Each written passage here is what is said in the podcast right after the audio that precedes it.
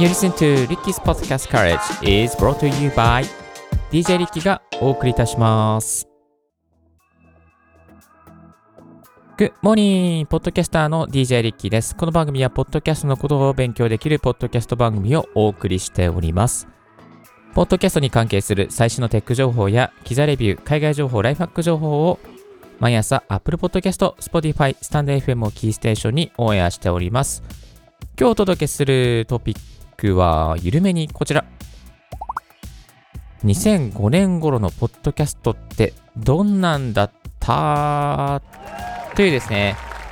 こちらも土曜日なので緩いテーマでお届けしていきたいなと思います。ポッドキャストですね。意外と歴史が古いんですよ。だいたい2004年か3年ぐらいにですね。RSS 方式で Apple Podcast からスタートしましてですね、昔は Spotify なんかなかったですね。 Google Podcast なんかもないし、 Amazon Podcast なんかもないし、もうポッドキャストといえば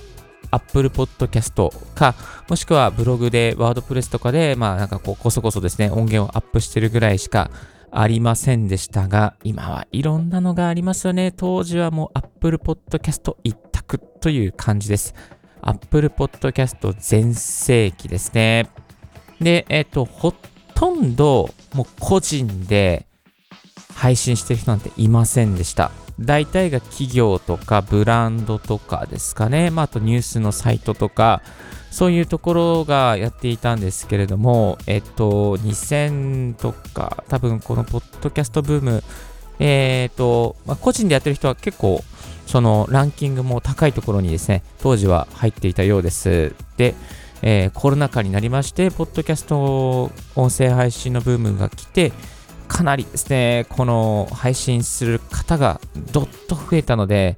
ポッドキャスト、もう海のごとくですね、なってまいりましたけれども、当時はあんまりなかったかなという感じがいたします。はい。で、ポッドキャストですね、ポッドキャストの生みの親のデバイスであるような iPod。当時は iPod が出たばかりで、小さめの iPod に例えば8ギガとか、ね、データが載って、そして CD 何十枚も入るみたいなんですね、そんな驚きがあって、ですよね、当時は白黒かな、そういうね感じの、iPod しかなかったんですけども、2005年ぐらいか6年ぐらいにですね、2005年だったかな、カラーのiPod が生まれたんですよね。カラーの iPod で32ギガだったかな、それぐらい入るのがあって、それで、そこで音楽を聴いたりとか、また iTunes でですねポッドキャストを同期して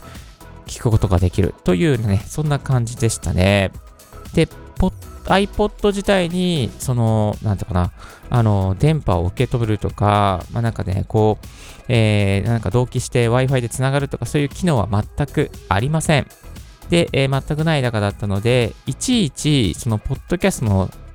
コンテンツを更新するためには、iTunes につながないといけなかった。んですよ。これね、今では考えられないことなんですけども、当時は当たり前のように毎朝、出かけるときにですね、iPod を、Windows の iTunes につないで、そして更新されている番組がないかなって調べて、で、更新されていたらそれをですね、iPod に入れて、そして持っていくというね、感じで電車の中で、私は東京メトロの東西線の中で聞いてましたよ。そんな感じで聞いておりました。ですから今みたいにですね、この Wi-Fi でつながるとか、どんなコンテンツでもすぐに、サブスクで聞けちゃうっていうのはすごく羨ましいなというふうに思います。で、ですね、当時もすでに今、ビデオポッドキャストって最近また入り出してますけども、当時から実はありました。ビデオポッドキャスト、Apple Podcast に。ニュースとか、あとファッション関係とかかな。よく建築とかニュース、建築ファッション関係を私、リッキーはですね、電車の中でよく見ておりましたね。そこから英語の勉強したりとか、その化粧の付け方の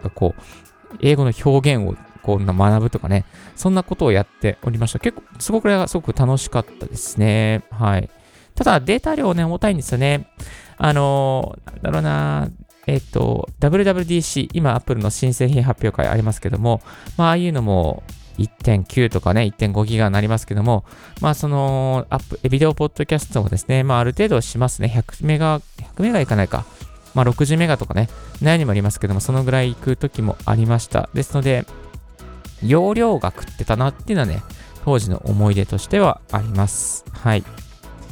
でですね、まあ、当時、ポッドキャストがすごく人気というか、すごく出てきて、まあ、英語のポッドキャストとか、ニュースのポッドキャストとか、まあ、日経とかも出てましたね。聞く日経とかもね、聞いてましたよ。あとは、CNN のスチューデントポッドキャストとかね、そういうのたくさん出てますのでね、英語の勉強がやっぱり、ポッドキャストできるということで、リッキーはほとんどポッドキャスト聞きながら、英語の勉強させてもらいましたので、何かね、ポッドキャストに関しては、こう、恩返しをしたいっていう気持ちが、実はね、あるんですよ。本当に。はい。で、余談ですけども、FM ラジオが聴ける携帯なんかも、なんかね、当時、確か au からだったかな、売ってましたね。はい。あ、そんなのもあるんだと思いながら、FM ラジオも聞いたり、ポッドキャストを聞いたりして、学生生活を過ごしていたわけなんですけども、私が特に聞いていた FM ラジオで思い出があるのが、やっぱりグルーブライン、東京の J-Wave のですね、夕方の4時半から8時までやってる、まあ、ピストン西澤さんとか秀島文香さんがお送りする、グルーブライン、HMV でやってましたけども、よく学校帰りにですね、HMV に行って、グルーブライン聞いて、で、ピストン西澤さんのその DJ を目の前で見て、二人のなんかこう、なんとも言えない、こう、こう、続く会話、あれを聞いて、ああ、なんかこういうのいいなと思いながら、実はどっかで自分もラジオやりたいなって思っちゃったんですよね。で、それで音声配信、あ、これだと思って、今、このマイクを握りながらですね、番組をお送りしてるわけなんですけど、まだね、この番組はですね、一人でやってるので全然楽なんですが、やっぱりなんかね、そういうグルーブラインとか J-Wave ずっと聞いていたので、まあなんかこう、BGM も大事だなって思って、今いろいろ BGM を切り替えたりとかしてますけれども、うん。グルーブラインのおかげですごく、なんだろうな、喋りとか、ゆるさとかが学べたなっていう感じが、いたしますね。まあ、当時 J-Wave も、ポッドキャスト、Tokyo Hot 100をポッドキャストで流していたりとか、いろんなロハススタジオとかもですね、番組流してたりとかですね、ロハススタジオってコーナーがあったんですよね。まあ、そういうのを流していたりとかですね、してましたね。いやー、J-Wave さん、またグルーブラインには非常に、感謝しております。でですね、J-Wave つながりにいろいろ話しますと、この前、ピストン西澤さんと秀島文香さんが、久しぶりにグルーブラインで話すというですね、もう、秀島文香さんはちょっと今、FM 横浜の方とか、今、ナビゲーターしていないので、今出てないんですけども、その幻のコンビがですね、1日だけ復活ということで、6月22日の、夕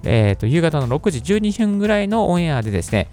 秀島文香さんがグルーブラインに登場しているシーンがありまして、いや、懐かしいなって思っちゃいましたね。やっぱ二人の喋りのね、この相槌の具合とか、掛け声の具合とかね、適当な感じとかね、非常に参考になりましたね。やっぱこれだなっていうね、感じがしました。ラジコまだまだ多分1週間、6月29日まで、聞くことができますので、もしお時間がある方はですね、このグルーブラインの6時10分ぐらいのですね、オンエアを聞いていただきたいなというふうに思います。はい、ちょっとポッドキャストの話からラジオの話になっちゃいましたけども、当時はですね、やっぱりこのね、ポッドキャストはすごくマイナーだったんですけども、まあ、たくさんの番組が出てましたし、企業も出してたし、英語もたくさん出てました。で、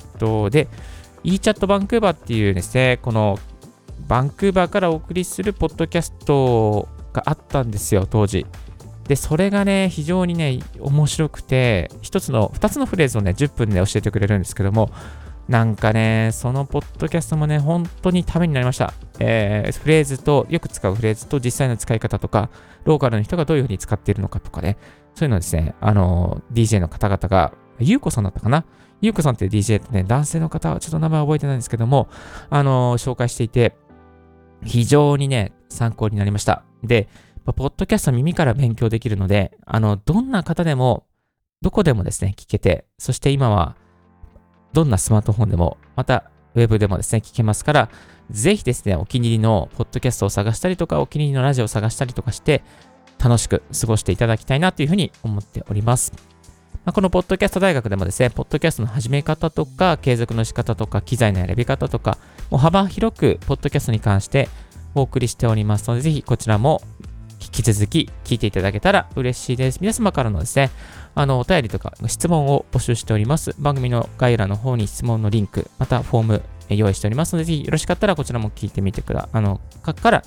番組にお便りをお寄せください。今日は雑談形式で2005年頃のポッドキャストってどんなだったというテーマでお送りさせていただきました。Thank you。